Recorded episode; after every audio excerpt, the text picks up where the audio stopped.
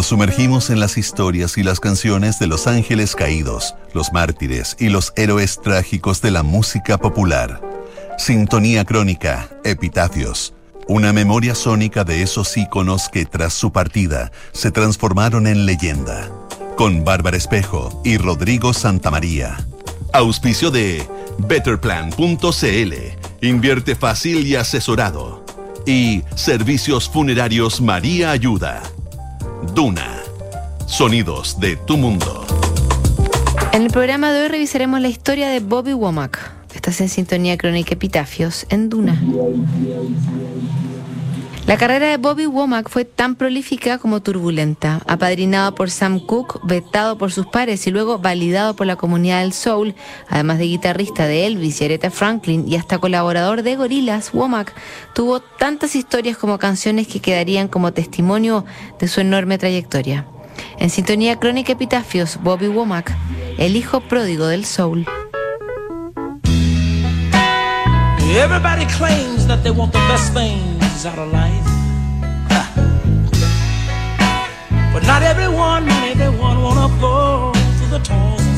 Bobby Womack nunca tuvo el éxito ni la presencia de Marvin Gaye, Sam Cooke o Ray Charles.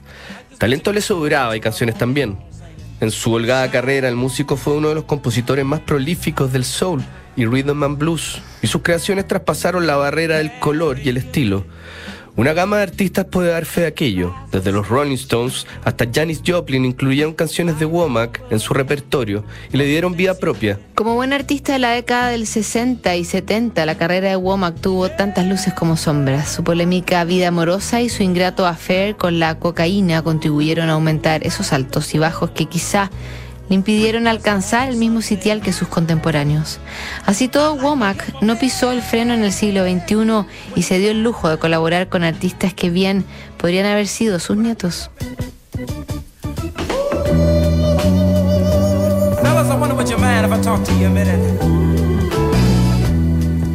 You know, sometimes we have a tendency, or should I say, we forget what a woman needs every now and then.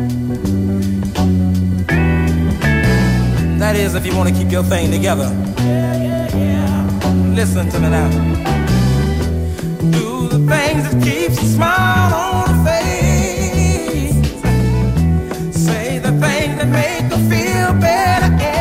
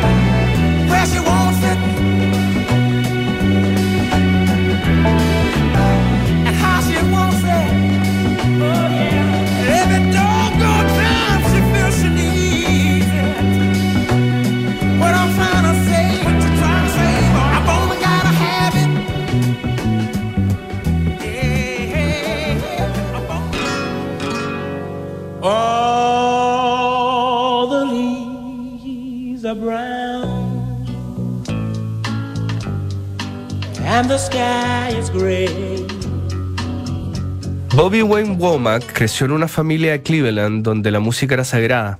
En la casa y en la iglesia, Bobby y sus cuatro hermanos eran motivados por un padre que los alentaba, con voluntad de hierro, a seguir una carrera musical. A temprana edad, Bobby ya mostraba un talento irrefutable en la guitarra y era la estrella de las presentaciones que la familia ofrecía bajo el nombre de los Womack Brothers. A esas alturas, Bobby ya había llamado la atención de Sam Cooke, estrella y pionero del soul que comenzó a llevar al guitarrista en sus giras. A través de su sello musical, Cook también lanzó a la fama a los hermanos Womack, a quienes rebautizó como The Valentinos, y pronto se anotaron un éxito con el single It's All Over Now, escrito por Bobby. Ese hit se transformó en un fenómeno cuando fue grabado al otro lado del Atlántico por los Rolling Stones, mientras Womack evaluaba si los cheques que recibía por los derechos eran suficientes como para perder el protagonismo de su canción.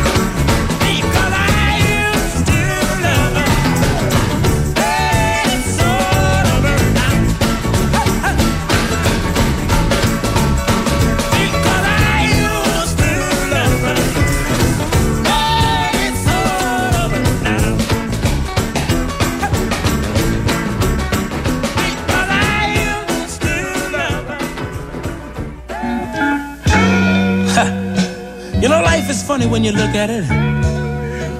Everybody wants love, but everybody's afraid of love.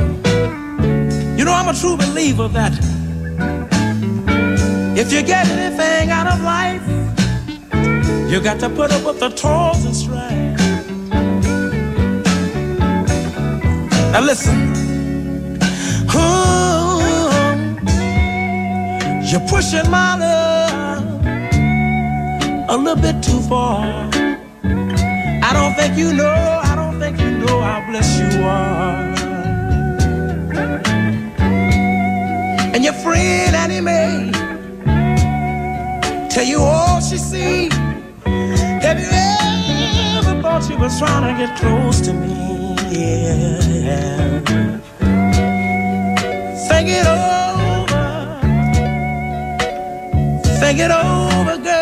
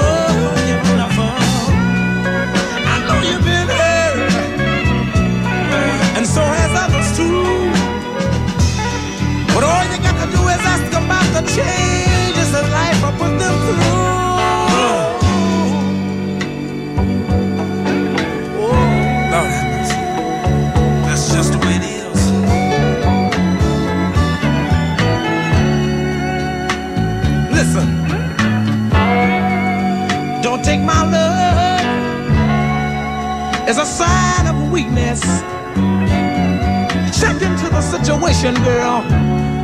Dig a little bit deeper. That's the way I feel about you, yeah. Oh, that's the way I feel about you.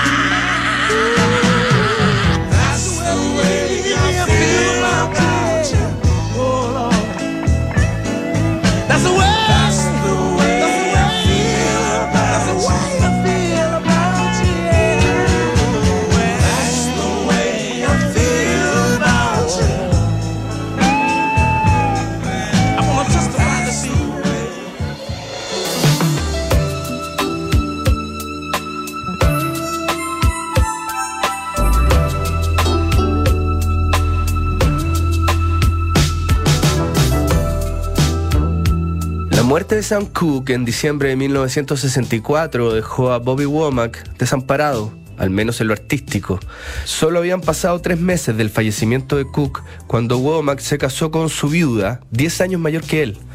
De paso, se convirtió en persona non grata en el mundo del rhythm and blues, donde el influjo de Sam Cooke era como una aura sagrada intocable. En ese momento sus hermanos le dieron la espalda, comenzó a ser pifiado en sus conciertos y sus discos fueron ignorados. Su carrera solista apenas había empezado y volvía a foja cero. Bobby se empleó como músico de sesión y anduvo de gira entre 1965 y 1968 con Ray Charles.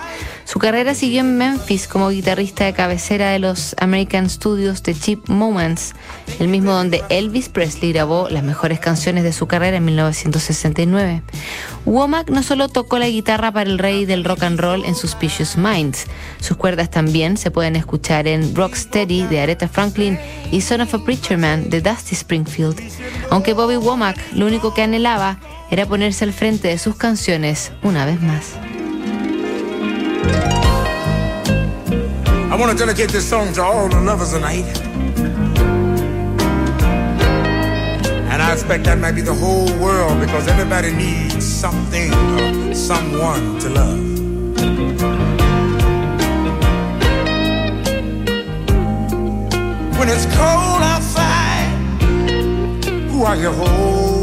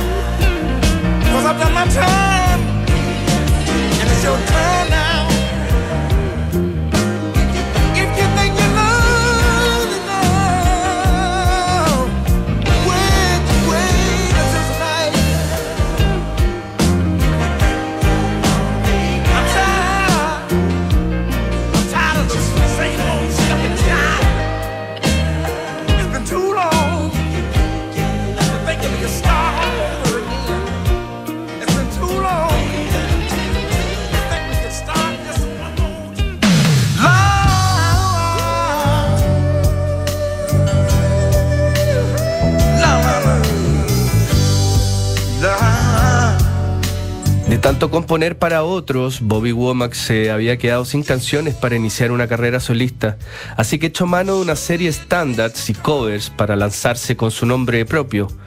A fines de los 60 comenzó a aparecer tímidamente en los charts con versiones de Fly Me to the Moon y California Dreaming, aunque su reputación de compositor lo seguía precediendo. En 1971, oportuna balada para Pearl y también participó como guitarrista en There's a Riot Going On, del disco más revolucionario de Sly and the Family Stone. En paralelo, la vida personal de Bobby Womack seguía boicoteando su carrera. Su relación con la viuda de Sam Cooke se quebró cuando ella lo encontró en su cama con Linda, la hija que ella había tenido con Sam. Womack trataba de aplacar sus problemas consumiendo cocaína y su adicción no hacía más que incendiar su carácter. Todo caso, su carrera solista finalmente dio frutos y el resto de la década aportaría algunos clásicos del rhythm and blues como Across 110th Street, una de las marcas registradas de su estilo.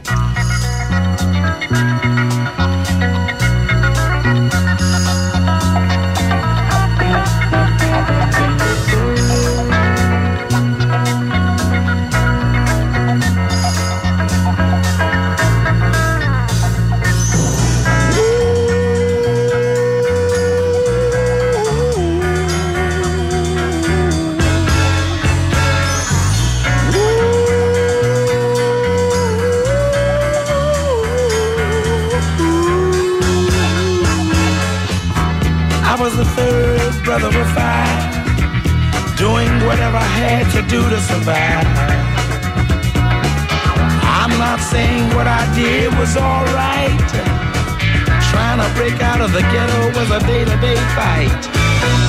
Being down so long, getting up didn't cross my mind. But I knew there was a better way of life, and I was just trying to find. You don't know what you do till you put under pressure.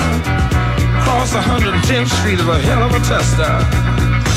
Across 110th Street, pimps trying to catch a woman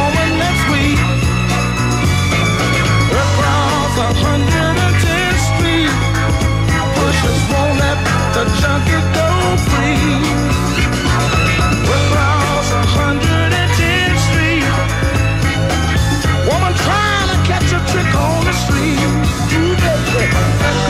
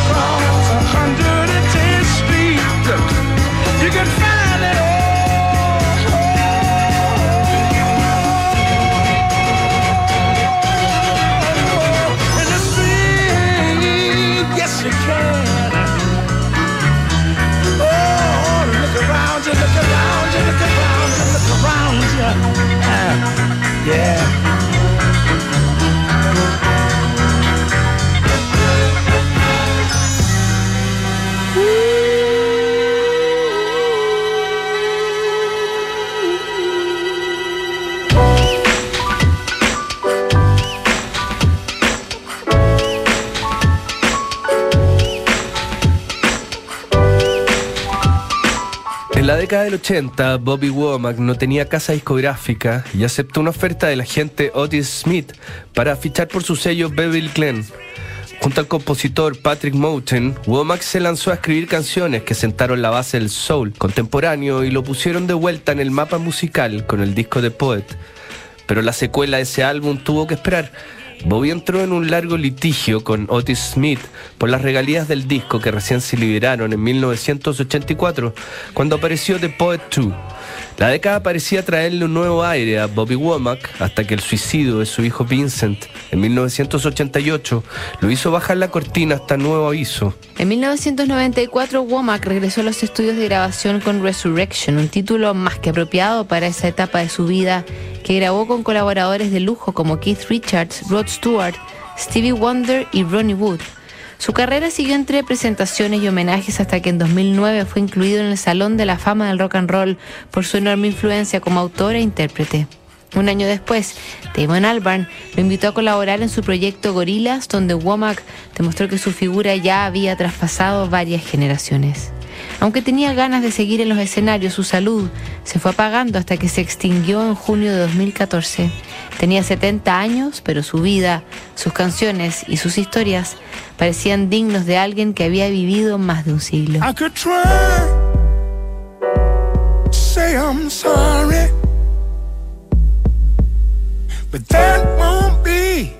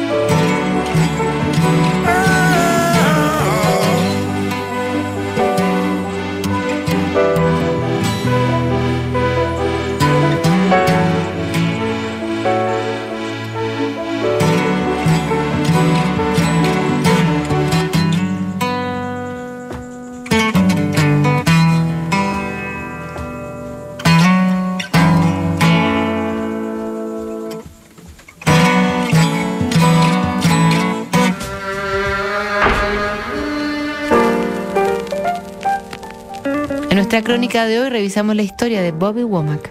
En el próximo programa, Ella Fitzgerald, Sintonía Crónica Epitafios, no te lo pierdas. Betterplan.cl es la única plataforma que te ayuda con tus inversiones, combinando tecnología con la mejor asesoría. Betterplan.cl invierte fácil y asesorado. ¿Sabías que puedes comprar de forma anticipada los servicios funerarios de María Ayuda? Entrégale a tu familia la tranquilidad que necesitan y estarás apoyando a cientos de niños de la Fundación María Ayuda. Convierte el dolor en un acto de amor. Cotiza y compra en www.funerariamariaayuda.cl.